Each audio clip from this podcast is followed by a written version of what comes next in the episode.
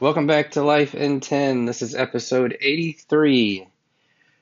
So, back in 2016, a professional skydiver by the name of Luke Aikins, I think that's how you say his last name, he decided to do just the unthinkable. Uh, he jumped out of an airplane without deploying a parachute. So, he originally set it up to where he was going to jump without a parachute, but he had to follow certain laws, I guess, uh, to skydive. Believe it or not, that's a law that you have to have a parachute on. Uh, but he decided to not deploy it. Um, so he wanted to set a record and become the first person to successfully free fall from the sky and land safely back on Earth. so his team set up a 100 foot by 100 foot net made of polyethylene cord, uh, which is like twice as strong as steel. And this that was his landing spot. So when you think about the fact that he fell from, I think it was over 25,000 feet in the air, a 100 foot by 100, 100 foot space to land in, really, it's not that big. So his jump, I mean, it had to be timed out just perfect in order for this to work. So, needless to say, if he didn't make it back on Earth successfully, then I probably wouldn't be telling you this story. I've always wanted to go skydiving. Now, of course, I mean, I say that now. That could all change when I get up in the actual plane and look down to see how high we really are. Um, I mean, I've been in planes before, but never in one with the door open and with the thought of jumping out. I imagine it would be quite terrifying, but still like exhilarating and blood pumping, you know, just a lot of adrenaline at the same time.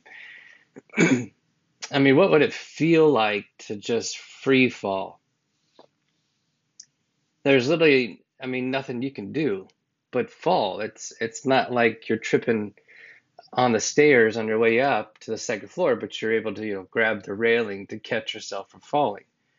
There's nothing in the air to grab.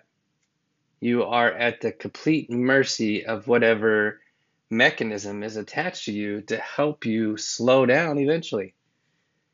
You ever have you ever had that dream? You know, the one where you are falling and then you wake yourself up before you hit the ground. Know, I, I it happens to me every once in a while.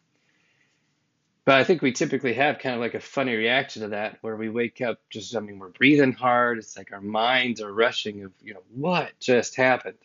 Because it just seems so real.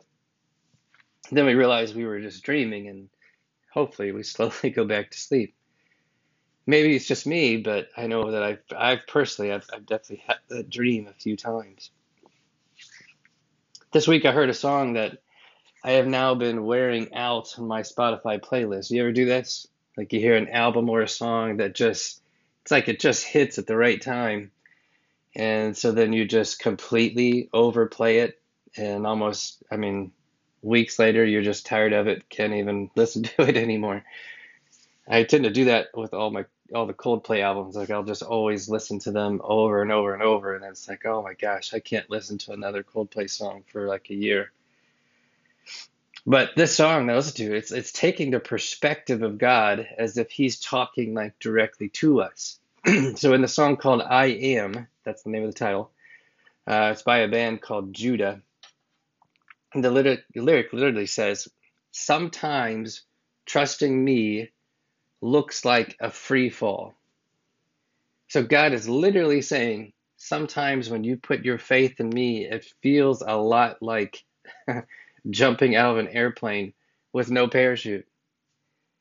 Now, I know that as soon as I say that, so many of you on the inside are like, uh, yeah, sometimes it seems like that. I mean, you could attest to so many moments in your life where you knew that you were completely out of control, even if you wanted to be. You were just out of control, and the only way the situation was going to work out as if God intervened. Here's the thing I think this is the way He designed it. He wants us to step out of control and step in to fully trusting Him.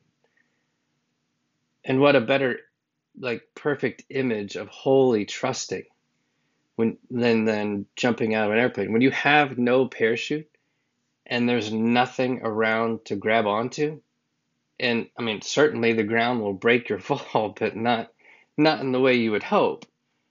It would end you. Then yes, that's that's complete release of control and showing full trust. now Isaiah 26, it even says it like this.